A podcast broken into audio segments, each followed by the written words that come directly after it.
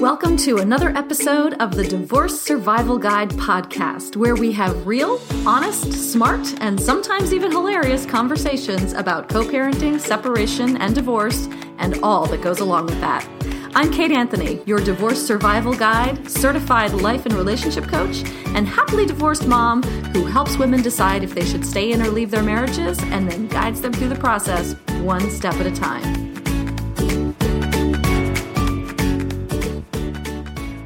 Hey everyone, welcome back to another episode of the Divorce Survival Guide podcast. Today I have a very special guest. I feel like all of my guests are very special. I wouldn't have them on if they weren't. That's the thing. Um, I rarely have anyone on my podcast that I don't know and have some kind of intimate relationship or experience with because it's important to me that I bring you people that I know and that I care about and I care about their message. And today is no exception. Um, today I'm interviewing a woman named Annie Grace. And doesn't she have the best name? Annie Grace. You can't just call her Annie, you have to call her Annie Grace.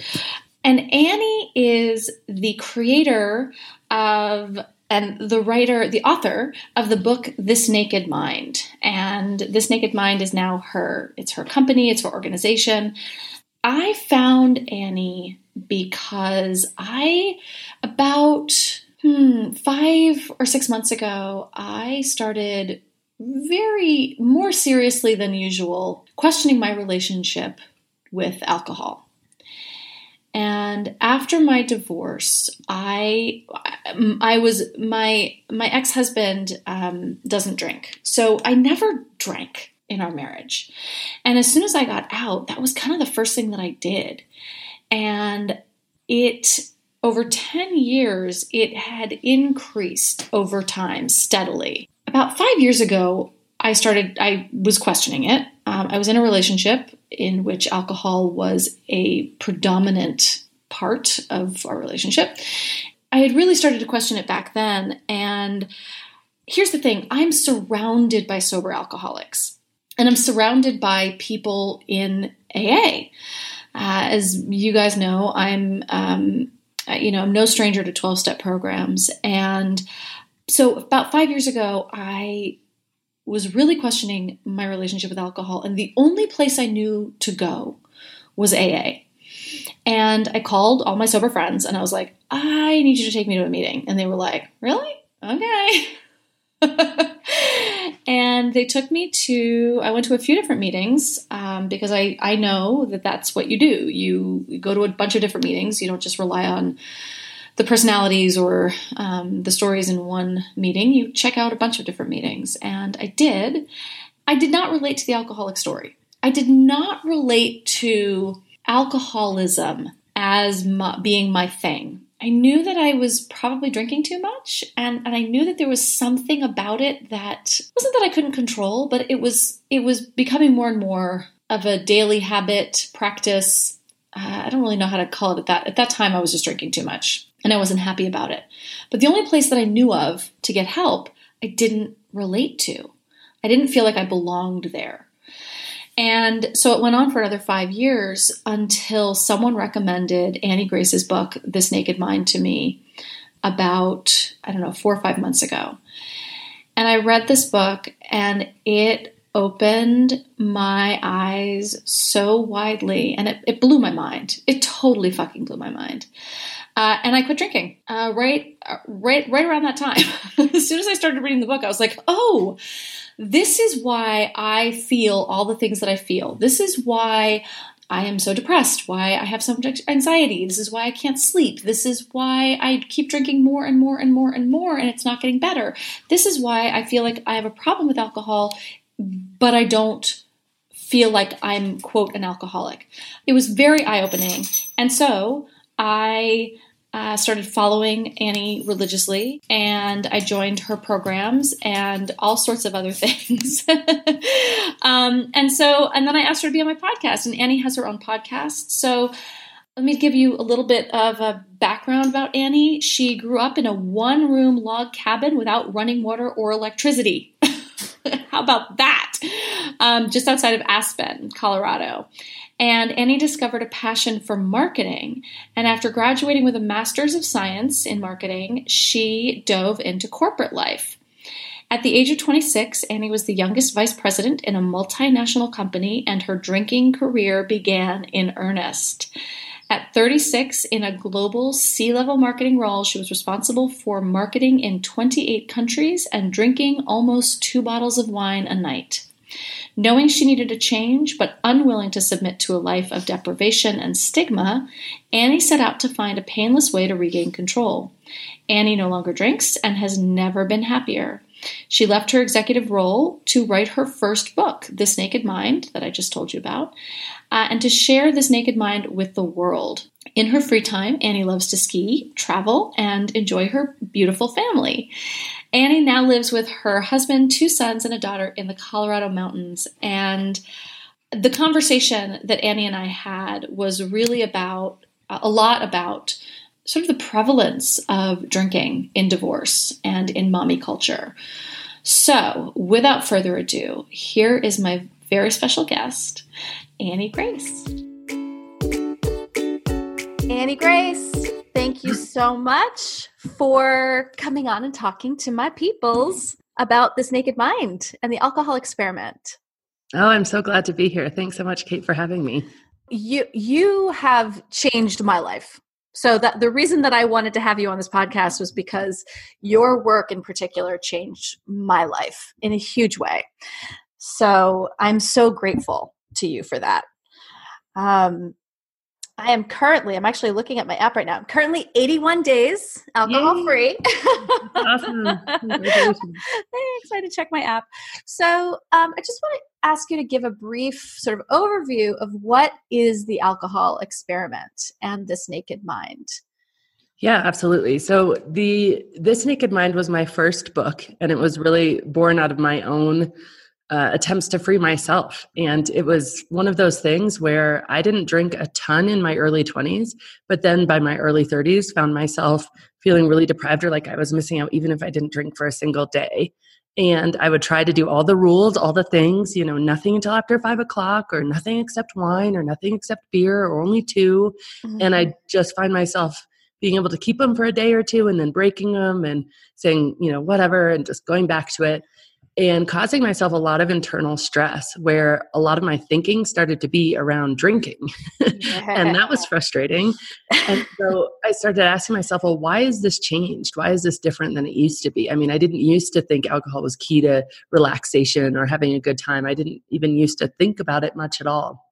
And so I did something kind of weird but I didn't know it at the time. And I stopped trying to stop drinking. And I just said, you know what? I'm going to research this and understand why things have mm-hmm. changed. Mm-hmm. Because there has to be an answer here. It doesn't make any sense to me logically. And so that's what I did. I stopped trying to stop drinking. I, I, all the noise around it went away because I was no longer putting limits on myself. And I just made myself the single commitment that I was going to get to the bottom of why things were different. And over the course of the next like 13 months, that's what I did. And I learned so much about just the substance of alcohol, about how our brains work, about the subconscious mind. And at the end of that journey, I really was like, okay, well, this is great. And I told my husband, you know, if you want to drink with me again, tonight's tonight, because after this, I'm not drinking anymore. And he did not believe me. He was, surprised. did, he, did he know that you were doing all this research uh, over the prior 13 months, or had you kind of been doing that on the DL? No, he did know. I think though, but I always do stuff like I mean, I, right. I know, I've tried to start like 25 businesses and I'm like, oh, this is the thing, and I get you know excited about it, and then it goes mm-hmm. away. So I think that he just thought it was like that, you know? Right. Right. Just another thing that another thing that Annie's like super psyched super psyched about. Exactly. right. Or geeking out One about. That was the the really turning point. And mm-hmm. um, I will say that about 45 days, I don't know exactly, I wish I knew exact dates, but it was between 30 and 45 days later, I started really wondering, like, okay, well, you know, maybe my friends are right. Maybe drinking is fun. Maybe it's a good time. Like, what's going on? And so I got really curious, but because I'd spent so much time researching and really getting into sort of the scientific method of the thing, I said, you know, what I'm going to do is I'm going to do a mini experiment and I'm going to lock myself in my room and I'm going to take away all the external stimulus, you know, even the Netflix, because mm-hmm. one thing that happens so often is we we've completely coupled and married alcohol with all the pleasant experiences in our lives. So it's really hard for us to tell if it's the alcohol that's fun or if it, we would be having a lot of fun anyway. Mm-hmm. And I mean, even if you looked at children's birthday parties, they're not drinking, they're having fun. And that was one of those moments of like, huh, hmm, what's it, what is going on here? So I said, okay, I'm, I'm not going to do anything with like external stimulus. I'm just going to sit in a room, drink a bottle of wine, videotape myself, and see if it really is everything society has come to believe it is. And more importantly, if it's important to me in my life. And through that experiment, I really definitively knew that it wasn't. I mean, there was nothing Uh, nothing in there for me and it was so right. clear and i just really left it behind from that point forward without any cravings or any missing out. It was a very very freeing thing to know that no i just really coupled this with all sorts of things that were pleasant anyway. Yeah i find it so fascinating. One of the things you know the reason that i came to your work and i, and I think one of the reasons i gravitated to your work so much was that i also geek out on neuroscience and that kind of stuff. So when I was reading your book, I was like, yes, like give me the cold hard facts and the and the and the science and the data. I love that stuff. And I'm fascinated by how the brain works and you know hormonal shifts and all of that stuff. But one of the reasons that I needed something like the alcohol experiment and this naked mind was because I was raised by an alcoholic, like an actual, you know, AA, now sober alcoholic. I'm surrounded by most of my best friends throughout my life have become sober, have gotten sober. Um, my ex husband is sober, you know, all AA people, right? And so my experience of quote alcoholism has always been this the AA version of alcoholism. And when it came time for me to start questioning my relationship with alcohol, the only place I knew to go was AA. And I would, I, you know, I called, this is about five years ago, I called a bunch of my sober friends and I was like, hey, I think I need to go to a meeting. And they were like, huh? Okay. And they brought me to a meetings and I sat there and I was like, I don't, I don't relate to this. I feel like uh, I feel like I'm questioning my relationship to alcohol, but I don't relate to this experience. I don't relate to this story. So I guess I'm fine. And then I kept drinking mm-hmm. for five years mm-hmm. because there's always for me it's always been i think for most of us in our in our society there's this there's this binary right? You're either this or you're that. Can you can you talk about that a lot in your book and and why that can be so damaging? A very similar experience to you where um a best friend of mine went to aa got sober and i was like whoa whoa whoa wait a second hold the phone. We drink together all the time. This what does this mean about me and my drinking? Mm-hmm. and she's like well annie i've learned new stuff. I've learned that i was born this way that i'm an alcoholic and you're very clearly not. So i use that as permission to go ahead and keep drinking. Right. And I think that even if you don't reach the point where you're actually having that conversation, mm-hmm. the idea of what an alcoholic is gets people to let themselves off the hook because according to the Center for Disease Control of excessive drinkers, so this is people who are drinking excessively, mm-hmm. only 10% of them are actually clinically addicted to alcohol. Mm-hmm. So we mm-hmm. have 90% of excessive drinkers that fall into this gray area. And uh, they're not going to feel comfortable at an AA meeting because they're not going to relate to, you know, falling down the stairs and getting a black eye a few times a month or mm-hmm. some of these different stories that happen when you are literally drinking you know morning till night or it has gotten such a hold on you where you can't stop. That wasn't my experience. I could stop. I just felt miserable when i stopped. And another way that i like to look at the difference between like a real deep physical and chemical addiction and just a psychological and emotional addiction which is really where you know again the 90% live is in this it's in my feelings. Like i don't feel like the day is complete if I'm not having a glass of wine. I feel grumpy if I'm not allowing myself to. I feel like I'm on this constant uh, deprivation or alcohol diet. And that feeling isn't sustainable. So I end up drinking again, but I'm not going through shakes or withdrawals or hallucinations or delirium tremens, you know? And mm-hmm. so there isn't mm-hmm. really anything for for that group of people. And interestingly, that group of people is the majority of drinkers. So it's right. a small group of people. It's almost everyone. I mean, if you think about everyone you know, there is a um, so and even the medical and scientific community have moved on from the term alcoholic because it's, mm-hmm. it's ill defined. It's not, you know, it's not really in the diagnostic and statistical manual, the DSM. And in the DSM, they use this term alcohol use disorder, of mm-hmm. which there's 11 questions, and you can go through and say, okay, where am I? And, you know, mild, moderate, whatever.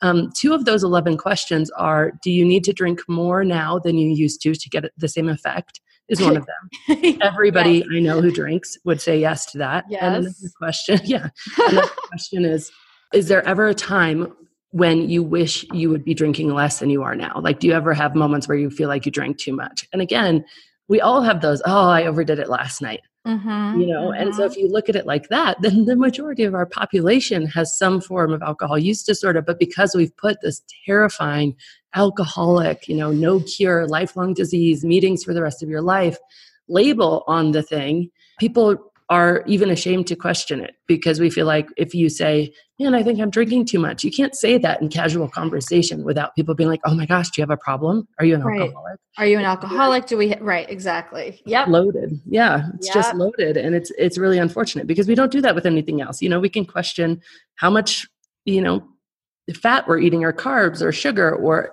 how much exercise we're getting all of these other things and we should be able to question this just as easily but because right. of this idea of alcoholics and this like you said binary um, we've made it so that it's it's really loaded. It's this or that which is completely not actually true. Right. And it's like if someone's if i said to someone um, i think i've been eating too much um, sugar lately or i think i've been eating too many carbs lately they wouldn't be like oh my god do you have a problem right it just right. be like yeah right exactly they'd be like yeah me too right right. Ooh, what does it mean? Right. So, what is the truth?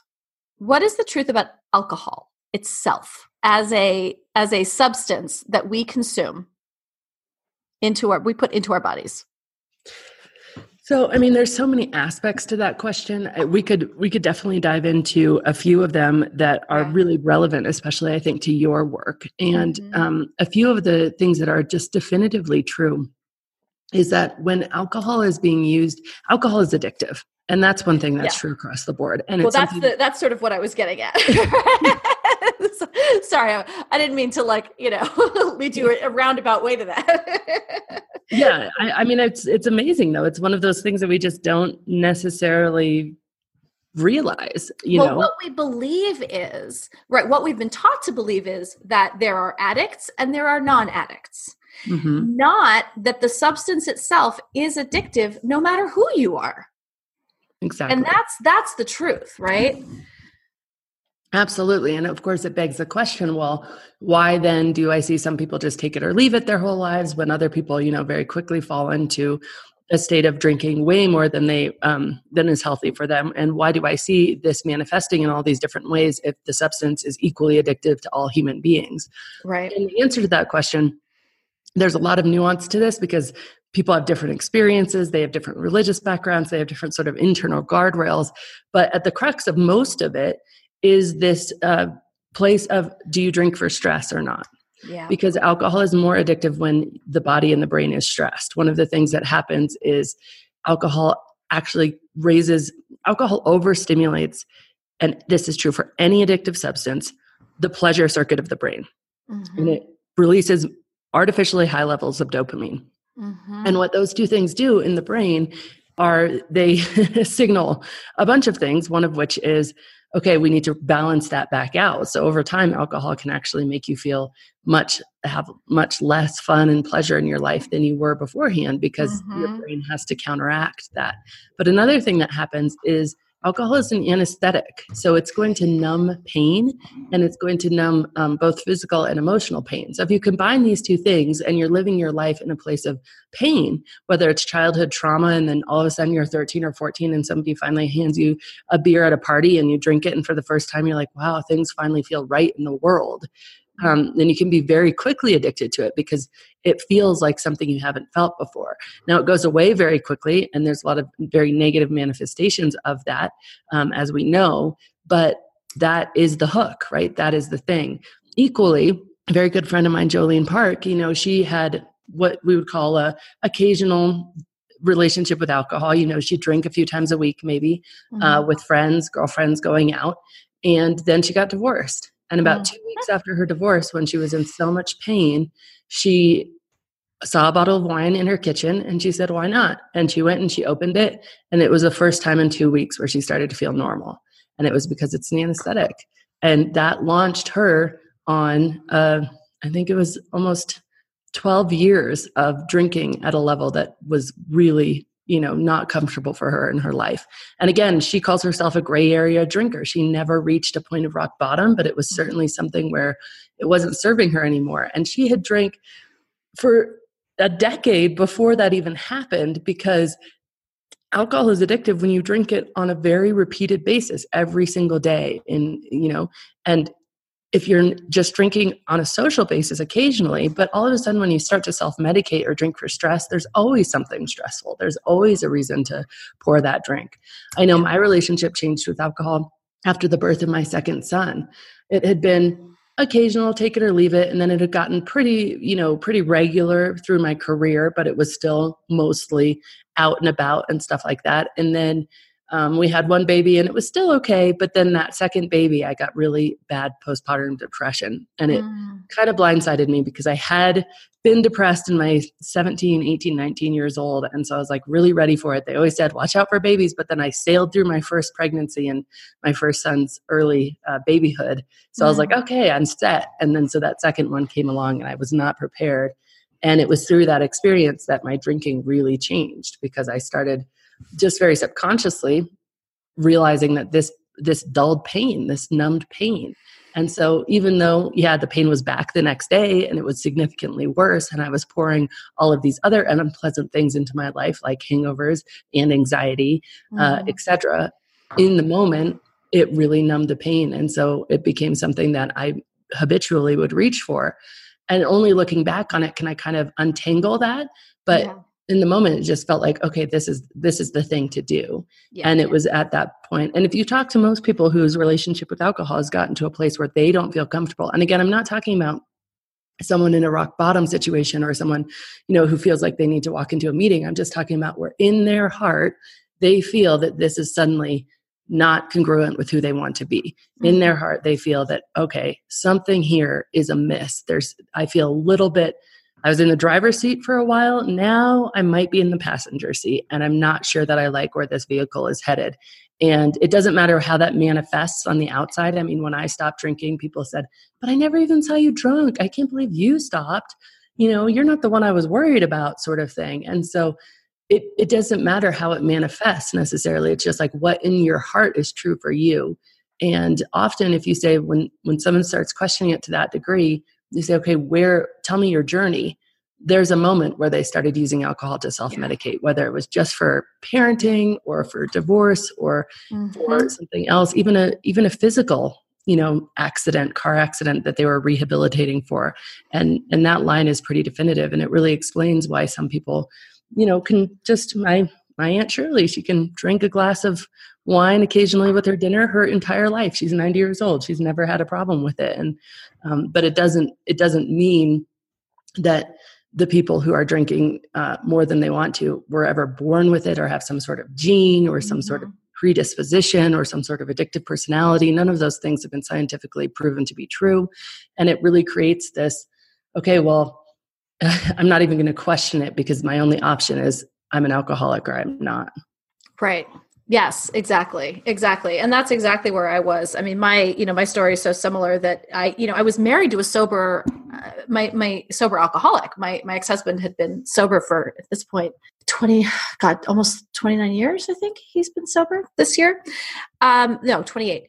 And so you know we just never had alcohol in the house i never drank it was wasn't part of our daily life and it was after my divorce that i started going out and drinking and having fun and as my son got older my son has a very severe um, adhd diagnosis. And so as he got older and things got like really really crazy and really difficult with parenting that just became it, it, and i can i can track that. I can track it from my divorce and then through early through parenting my son through like probably first second third grade things just escalating. And it did it took 10 years uh, for it for me to finally be like, ah, okay, this has gotten this has gotten bad, mm-hmm. you know. And um, so I want to talk about that sort of alcohol and transitions and alcohol and depression in particular. And you have uncovered or researched and, and talk about this a lot, the the the reality of what of, of how alcohol what the what it does to you hormonally around depression and anxiety. Can you explain a little bit about that? The science there? Yeah, absolutely. So, I mean, what I started talking about a little bit earlier, and we can mm-hmm. go a lot more into detail with it, is this idea that alcohol overstimulates the parts of your brain that make you feel good. Mm-hmm. So, the mm-hmm. pleasure circuit and um, over, you know, produces artificially high levels of dopamine. Right. You know, the, the problem with that is that our brains are they're responsive. They always need to be in balance or maintain homeostasis. And so when something happens, you know this in your body, when you get too hot, you start to sweat to cool yourself down. If you get too cold, you start to shiver. The same sort of thing happens. So if you have this artificially high level of dopamine being released or artificial stimulation of your pleasure center, and you could tell me, oh, well, Annie, that's that's great. I mean, obviously, that's why we drink. That's exactly why we want that feeling. Perfect. Mm-hmm, mm-hmm. Uh, right. yeah, duh. Tell me duh. something. right. um, but the thing is, is that your brain, because it needs to maintain balance, it actually reduces uh, produces a counter chemical, and that chemical is called dynorphin. And it sounds familiar because it's the, you know, kind of opposite, if you will, of endorphin. It's it's a similar thing, but it actually reduces the pleasure levels in your brain and your brain's ability to feel pleasure. And dynorphin, while alcohol can leave your body relatively quickly, dynorphin, because it's a natural thing and your body's not like, okay, this is a toxin, get it out immediately, it doesn't purge it as quickly. And so if you're drinking every single day, these levels of dynorphin can build up over time.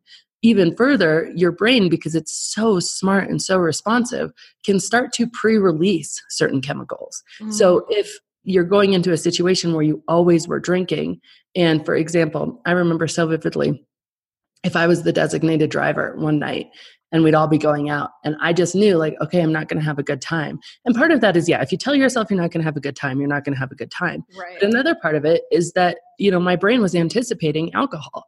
And when I wasn't giving it alcohol, already I had this counter chemical that was bringing me down.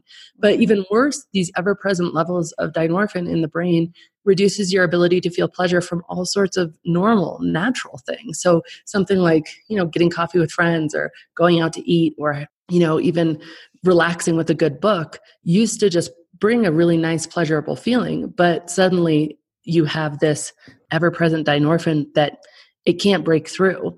And so it is very real when people say, well, it's just not going to be fun if we're not drinking. Right. Well, that becomes true because of this chemical reaction that I've been talking about. Now, over time, what happens is it's a law of diminishing returns. So, as you build your tolerance, um, your body gets more and more efficient at turning down this artificial stimulation. That's what tolerance is. You need more alcohol to do the same thing, and then it produces more dynorphin. And over time, you this will diminish and diminish and diminish. So at the beginning stages you can say oh it's not that much fun without a drink but then you have a few drinks and you're having fun again. Near the end stages it's not that much fun without a drink. You have a few drinks and you're still not having fun. And i think for me this is when i really started to question things. This is like i'm not feeling it. Even after a bottle of wine i don't feel it. Like it's not doing what it was supposed to do and so then eventually you're not even the alcohol isn't making you feel good and it isn't even bringing you back up to normal. Um, and then eventually and that's why there's such an incredible link between you know alcohol and depression. Yeah. It's i can't tell you the number of nights i mean that i would come home sobbing. Like i would I would have had a perfectly fine time, right? Drinking. And then I would come home and I would just be sobbing and sobbing and sobbing and sobbing for, uh, you know, whatever reason, right? And it's so interesting when you when when i started reading your books and and listening to you and learning this i was like oh my god that was my i'm a i'm a highly sensitive person too right so my i get really strongly and deeply affected by all chemicals, whether they're internal or external. And I think that I was getting so hit with this with this you know lowering effect of the dynorphin that by the end of the night i was fucking miserable it isn't ever you know one thing i mean there's so many things mm-hmm. happening but mm-hmm. so alcohol is interesting because it's both a stimulant and a depressant and there's very few substances that are both of those things in one thing okay well how does that work right and the stimulant, um, you've heard of blood alcohol concentration, BAC, because it's what you have to worry about yep. if you get pulled over. yep. Um, I remember literally having a breathalyzer in my car to make sure that I was never dr- driving over the limit because oh I was God. serious about my drinking and equally serious about not going to jail. That's great. you took it one but, step further than I did. oh no, it was it was a it was a very I, am nothing without a method right? So oh my god. I, I, should have had one by the way. I should have had one in my car.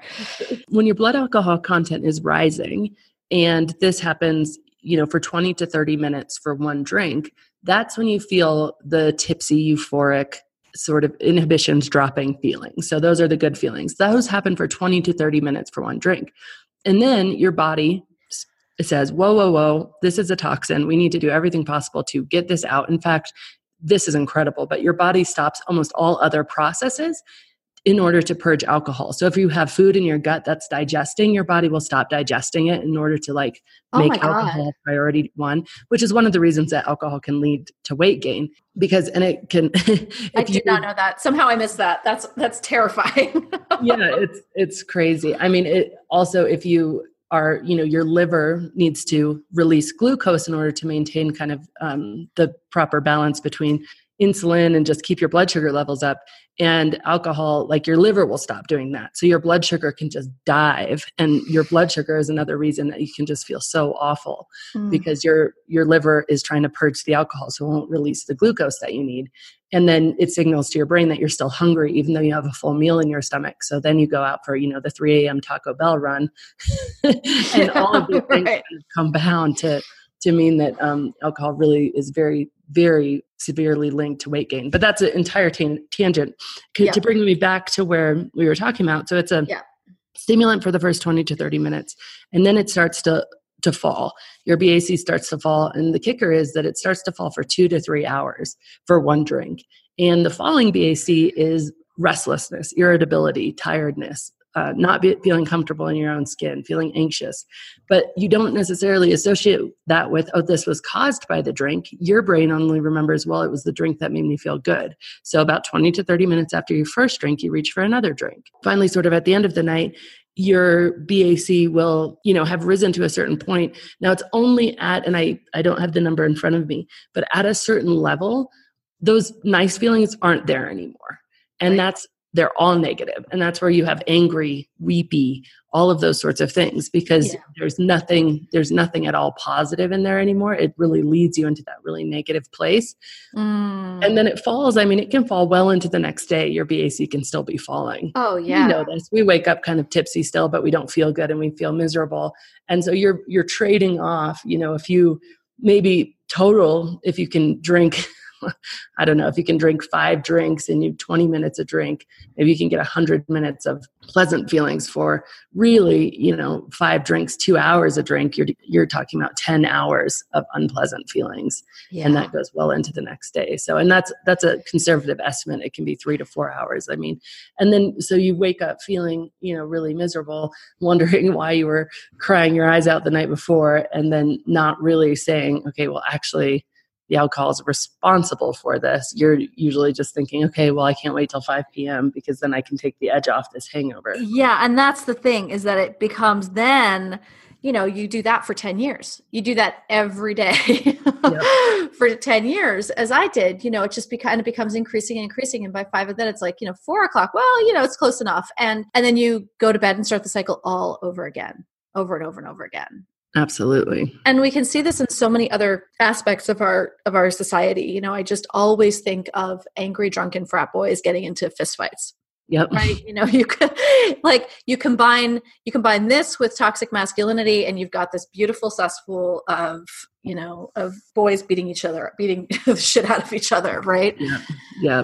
Yeah. It, one of the things that happened for me is that when I stopped drinking, I suddenly had to be with all these feelings. And I was really blindsided because I actually didn't know until I stopped drinking the root of why I had been drinking. And then once I stopped and I took it away, I it was it was bad. it mm-hmm. was like and so is there can you talk about that at all? Is there anything that people can do to sort of help with that or I mean, I think there's there's a few key sort of pillars, if you will. Mm-hmm. Um, and the first one is just to understand that we have been terribly misled in our society to believe that life is without problems. And I blame mm-hmm. it, you know, mm-hmm. a huge amount on marketing in general. Yeah. Every time you te- turn on your television, it's basically saying if you experience any discomfort, we have an answer for that. Mm-hmm. And so I think, especially like there's just this idea that there should be a switch for everything, that if we feel any discomfort, we should be able to switch it off. And alcohol has provided that switch to a large extent. You know, in the moment of the feeling, we can switch it off with a drink because it is an anesthetic. Interestingly, alcohol used to be used in surgeries um, until it was deemed too toxic back in like the 1860s. Right? Insane. Right and we found safer things with which to operate ourselves on ourselves but now we just drink it voluntarily um, but yeah it's very interesting. But but that's the thing is like with this we have said okay everything in society tells me that i shouldn't feel sad ever. Mm-hmm. i shouldn't feel uncomfortable ever. And by the way here's this drink that's going to take away those feelings with the blink of an eye. And so coming out of that i think one of the places that like my clients find freedom is just realizing that oh my gosh like those feelings are okay yeah. i mean i had a huge aversion to feeling sad ever thinking there was something wrong with me thinking that i wasn't living life the right way thinking that everybody yeah. else was never feeling sad and when we just accept that like these things these feelings are part of it all and they're all there to teach us all our emotions yeah. are there to serve us then we can really move move past that and i think that mindset shift can be one of the biggest things um, but equally i think there's a lot of other things that we can do in terms of just really realizing i believe that we have this very misconstrued idea of self-love in our society mm. we believe that self love is we will love ourselves if we do something right, or if we look a certain way, or if we look in the mirror the mirror the days we feel sexy or not bloated, we feel good about ourselves. The day we feel bloated, we feel bad about ourselves, and we it's all either based on external things that have to do with you know how we did on a certain thing in our lives or how we performed here or what we expected our, of ourselves and how we measured up and you know that that's just so not congruent with the divine self-love that we were born with. I mean, I have a 1-year-old daughter mm. and you know, the first time she saw herself in the mirror, it was like, "Oh, where have you been?" like this pure joy of loving herself you know and and that's what we were all born with like that is inside every single one of mm. us and i know when you've been beat up through all this stuff, you know, divorce, possibly adultery, things that say you're not worthy, you're not able to be loved, like all of these things can really pollute that because you think you've tied this idea of self-worth to something besides just existing. Like you love you deep at your core just for being you. And so i think that's just reframing that and understanding that there's there's nothing all you have to do is just be thankful that you know you're breathing when you're asleep and not killing yourself because you don't forget to breathe or you know your heart is beating and just mm. just because you exist is the reason that you are worthy of your own your own respect and your own love and when you start to look at it that way by the way, you also start to really like, oh, okay, this body is doing the best it can to keep me alive and to keep me experiencing this life. So I actually want to consciously do the best I can for my body. And you start to make better choices. And then it becomes like this beautiful upward cycle of things. Um, yeah. And, you know, and so often we have that backwards, right? So often we're like, when I have the perfect body, then I'll love myself. When I've lost 10 pounds, then I'll love myself. And it's not that if you love yourself first, you will lose 10 pounds, right? Because that's actually not what this is about, right? But it's about that when you love and honor yourself, when you love, put the love first, you start making healthier and better choices for yourself. And if 10 pounds comes off as a result of that, fine, right? Sometimes it doesn't. Sometimes it comes on, right? right? But at that point, it doesn't matter um, because it's about the love, the self love first. Yeah, absolutely. And I think that it's just really realizing that that exists inside you you know just mm-hmm. just getting quiet enough and and becoming unafraid of being with ourselves yeah. i think we're so i mean i remember a point in my life where i was just constantly running away from solitude uh, mm-hmm. whether it was turning on a book on tape or a podcast or making sure I was surrounded by people or just not allowing any solitude because I was so afraid. But if yeah. we can push through that and just be in silence with ourselves, even if it hurts, you know, just allow for that. It's so often we discover some really beautiful truths, you know, and we can be really present with ourselves. And alcohol numbs that entire experience and the ability to really get to know and love yourself because you're not you're not there with you. The other thing that's really served me well is when i feel when I can't find a place to love myself and I can't find a place where I'm happy with myself, I'm just so frustrated with all these things I've been doing. Perhaps it's the decisions I've been making around alcohol or just that I treated somebody badly and I, I can't get past it. I just have to remind myself that, you know, at any moment in my life, I was doing the absolute best I could with the tools that I had. Mm-hmm. And just remember that all of my intentions were always good. Yeah. I've never once in my life had bad intentions for my own life, mm-hmm. ever it's just that I've been given tools, you know, and alcohol is a tool that as moms and as wives, like we are given, like, here it is, guys, this is yep. the thing. Yep. And over and over, we're bombarded with this is the ultimate tool to fix all the stuff. It's like the duct tape for life. And um, and so we're just using the tool we had, you know, no matter what that was. Yeah, um, I want to get into that. I also I want to I want to I want to put a pin in that because I do want to come back to that whole thing. Um, but I also want to just point out, like you you made a really great distinction between uh, we're talking about being with your sadness and like that that that we've so been we've been taught that that's something that there's a pill for that or there's a fix for that. Um, I happen to love um, my pill for that, but there's a difference between sadness and depression. And I think that those of us who suffer from actual clinical depression, as I do, when we start to feel sadness, it for me, it, it's terrifying because it's such a trigger. It's like, oh God, here we go. And what I've found since being alcohol free, again, only 81 days, but is that I can feel sad and it's not the same as my clinical depression which I think was really being triggered so much more by alcohol. You know, and I still I'm on my antidepressant and I can pry that from my cold dead hands. But so now I live sort of this even keel life and if I feel sad, I feel sad, but I'm not triggered that thinking that I'm spiraling down into my depression anymore. And I think yeah. it's eh, there's an important distinction between sadness and depression, right? Absolutely. I mean, I mm-hmm. think that it's really interesting because they're they're so not the same thing. You know, right. sadness comes and it goes, and mm-hmm. depression like doesn't go. It yeah. is with you all the time, and it is, there's no energy in depression. Mm. Depression is just like a hopelessness that not. Um, I mean, even anger or even sadness, there's energy in the emotion. You know, you can actually do something with it or about it. Whereas depression, you're almost crippled to do anything for or about it because you are just, you know, at this the lowest level.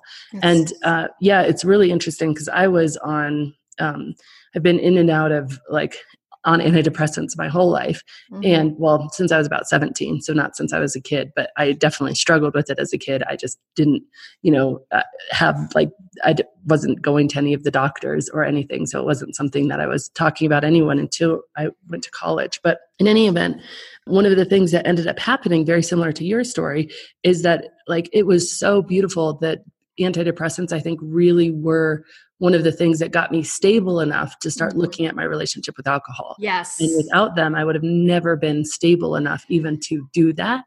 Um, about a year and a half, it was probably a year to a year and a half after I stopped drinking, I started realizing that they were also, I started feeling like, okay, the, at the beginning, you're all you're experiencing is the really low lows and just to not feel those low lows because they're so hard to climb back out of was just so in- incredible and such a such a beautiful thing about a year and a half later when i really learned to navigate my own emotions i started realizing that um, they were also preventing me from some of the highest highs mm. and so I, I was like okay i think i, I want to start to yeah. look at this and see where I can get to. Now, I don't believe that I could have ever gotten off alcohol without antidepressants, but I also don't believe that I could have ever gotten off antidepressants if I would have continued to drink. Yep. I it's it's interesting because I went back on meds this past July and then I stopped drinking in November.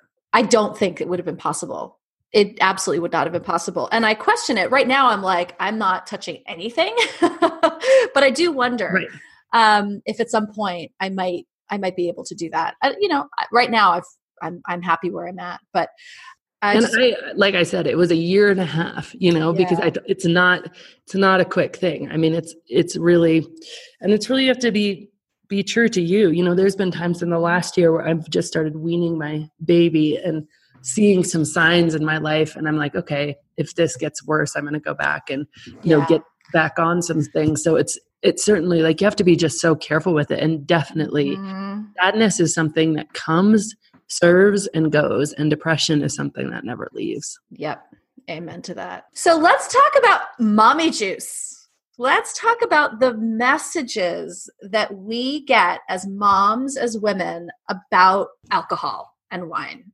and marketing and all of that. It's, I remember, yeah, it's so it's so interesting.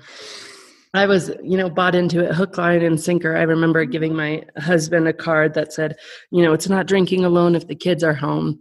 Yeah. And just this idea that mom play dates, you know, fueled by wine, we're connecting better, we all deserve it. And it was almost like this this feminist thing in a way. It was like, okay, men were drinking so much more than we were. And, you know, why shouldn't we be? Why shouldn't we uh-huh. be having that much fun? Of course, like that totally makes sense. And and so we we hopped on it, you know, and that was also really we don't none of us like to say we're really influenced by marketing. Unfortunately, all of us are because that's why they do it. They wouldn't spend so much money. But the alcohol industry actually identified um, women as an underserved market and mm-hmm. realized they were consuming significantly less alcohol than men and so decided to really pivot their marketing campaigns towards women and specifically towards moms. And so all sorts of brands started coming out. Mommy Juice is one of those brands. Mommy t- Mommy's Timeout is another brand of wine. Mm. Uh, what is it? Angry Housewife, I believe, is another one. There's just all sorts of kind of cheeky, fun brands of wine that are very specifically targeted at women. Also, all of those placards that we see in our house, you know, those yeah. those didn't originate from some mom being really smart. They really originated from people wanting to sell us more wine. So no good time starts with a salad. That's why there's wine, or it's not hangover, it's the wine flu. Or you know, I always I always kick, cook with wine. Sometimes I put it in the food. Like all of those things, we we really feel like, oh yeah, we're we're the ones empowered. We're thinking this. We're we're doing yeah. this ourselves, but it's really being given to us. Unfortunately, I think that the most terrible thing about it all is that again you know we're doing the best we can with the tools we have. We happen to be to- told the tools for parenting right now include wine. Um, but there's such an insidious subconscious message to that. You know there was a t-shirt that i saw recently and it was like mom's happy hour is two xanax and a bottle of wine. Mm, and God. the message with that is that you know mom you're not strong enough to do this on your own. You don't have what it takes and you need something else. You need something separate. And we start to believe these things. And it's just such BS. I mean, we are so strong enough to do this on our own. For millennia, mothers have mothered and mothers have mothered in much more intense circumstances than we're facing in this moment. And we've been strong enough and we've gotten through it. And it also really breaks my heart that the tribal nature of mothering you know mm. the joining together and parenting all the kids at once has been hijacked by alcohol. And i mean yes. that's just such a bummer because that is something that we do need and that is something that is important. And for it to have been you know infiltrated if you will by by drinking and by this message that it's not just each other that we need it's not just ourselves that we need. No no no. Those things aren't sufficient. You actually need this this um, you know fermented liquid in a glass. That's that's what you really need. Uh, right. it's just really tragic. It is. It is. And i love that you brought that up about the you know the fact that you know we we desperately need to uh, women desperately need from sort of our primal natures to gather together in community. And the fact that all of these aspects of community that we gather together in whether it's play dates or book clubs or anything like that has been co-opted by the alcohol industry is so sad truly truly sad. And you know the other sad thing about this is that the, you know the message that you know you talked about the messaging and the message that we get is that we can't we're deficient. We can't parent. We can't get through you know the hours of 3 to 9 or 3 to 7:30 whatever without alcohol. But the message that we're sending our children is i think i think even worse that we can't get through hanging out with our kids without some kind of substance to relax us or uh, take the edge off right yeah. that, they're so stressful right. right which you know sometimes they really are but that we need we need to be drugged in mm-hmm. order to parent them right it's it, i mean it breaks my heart because my son is 13 so i spent all of his childhood drinking mm-hmm. and that I, I i just i'm horrified by it i'm horrified by it i think it's one of those things you know you're definitely doing what you could with the tools that you had and i think that yep. now you know to having the conversations that are really vulnerable and really explaining that you're horrified by it will be so impactful for him but i think it's mm-hmm. so true what you say i mean it is. We think uh, for some reason it's crazy.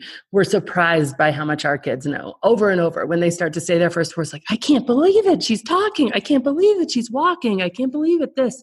And it's like you're you're we're over and over surprised by how advanced they are.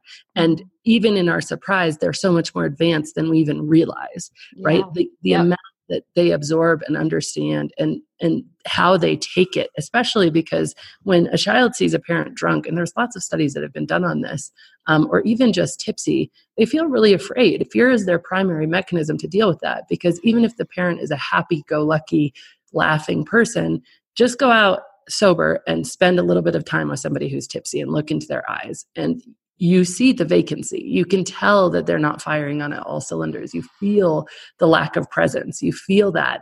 And our kids feel that. And so they feel really disconnected and really afraid. And so many, so many people have written into me and, and said, oh, it was just the moment that things changed for me was when my kid just asked me if I would stop. You know, oh. can I not do it tonight? Can I just not do it, you know, on her birthday?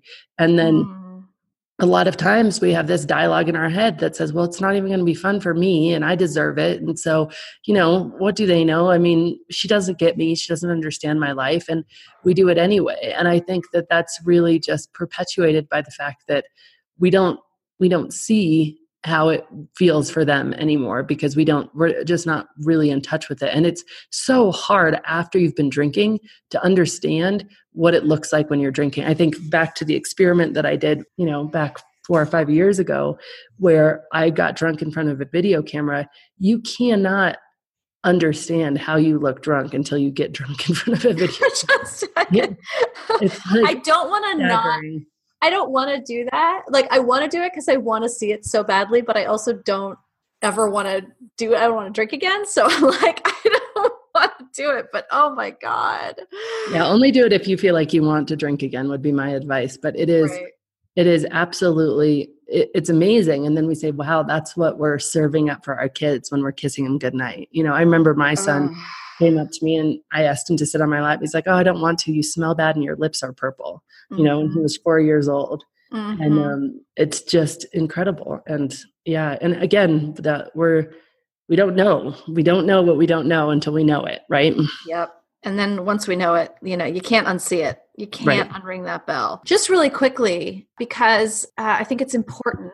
What about all those studies that say that alcohol is good for us? Yeah, absolutely. So, um, I have done a bunch of sort of dissecting of some of those studies on my YouTube channel, but mm-hmm. pretty much definitively, those studies have been not necessarily taken out of context as much as certain aspects pulled out without the bigger picture. So I guess in, in a way that is taken out of context. We can yeah. use one that we all know, which is uh, this idea that red wine is good for the heart, right? So yeah. that's been just common knowledge since the beginning of whenever. Red wine is good for the heart. Of course, how can it be bad for us? Um, and there's a few studies that have been done recently that, and uh, one of the things that I will say is if uh, the science of social sharing really dictates that we're going to share stuff that is in line with our existing beliefs. So if we're drinking red wine and we say see something that red wine is good for the heart, that makes us feel good. It confirms our beliefs. It's called confirmation bias, and we're going to share it.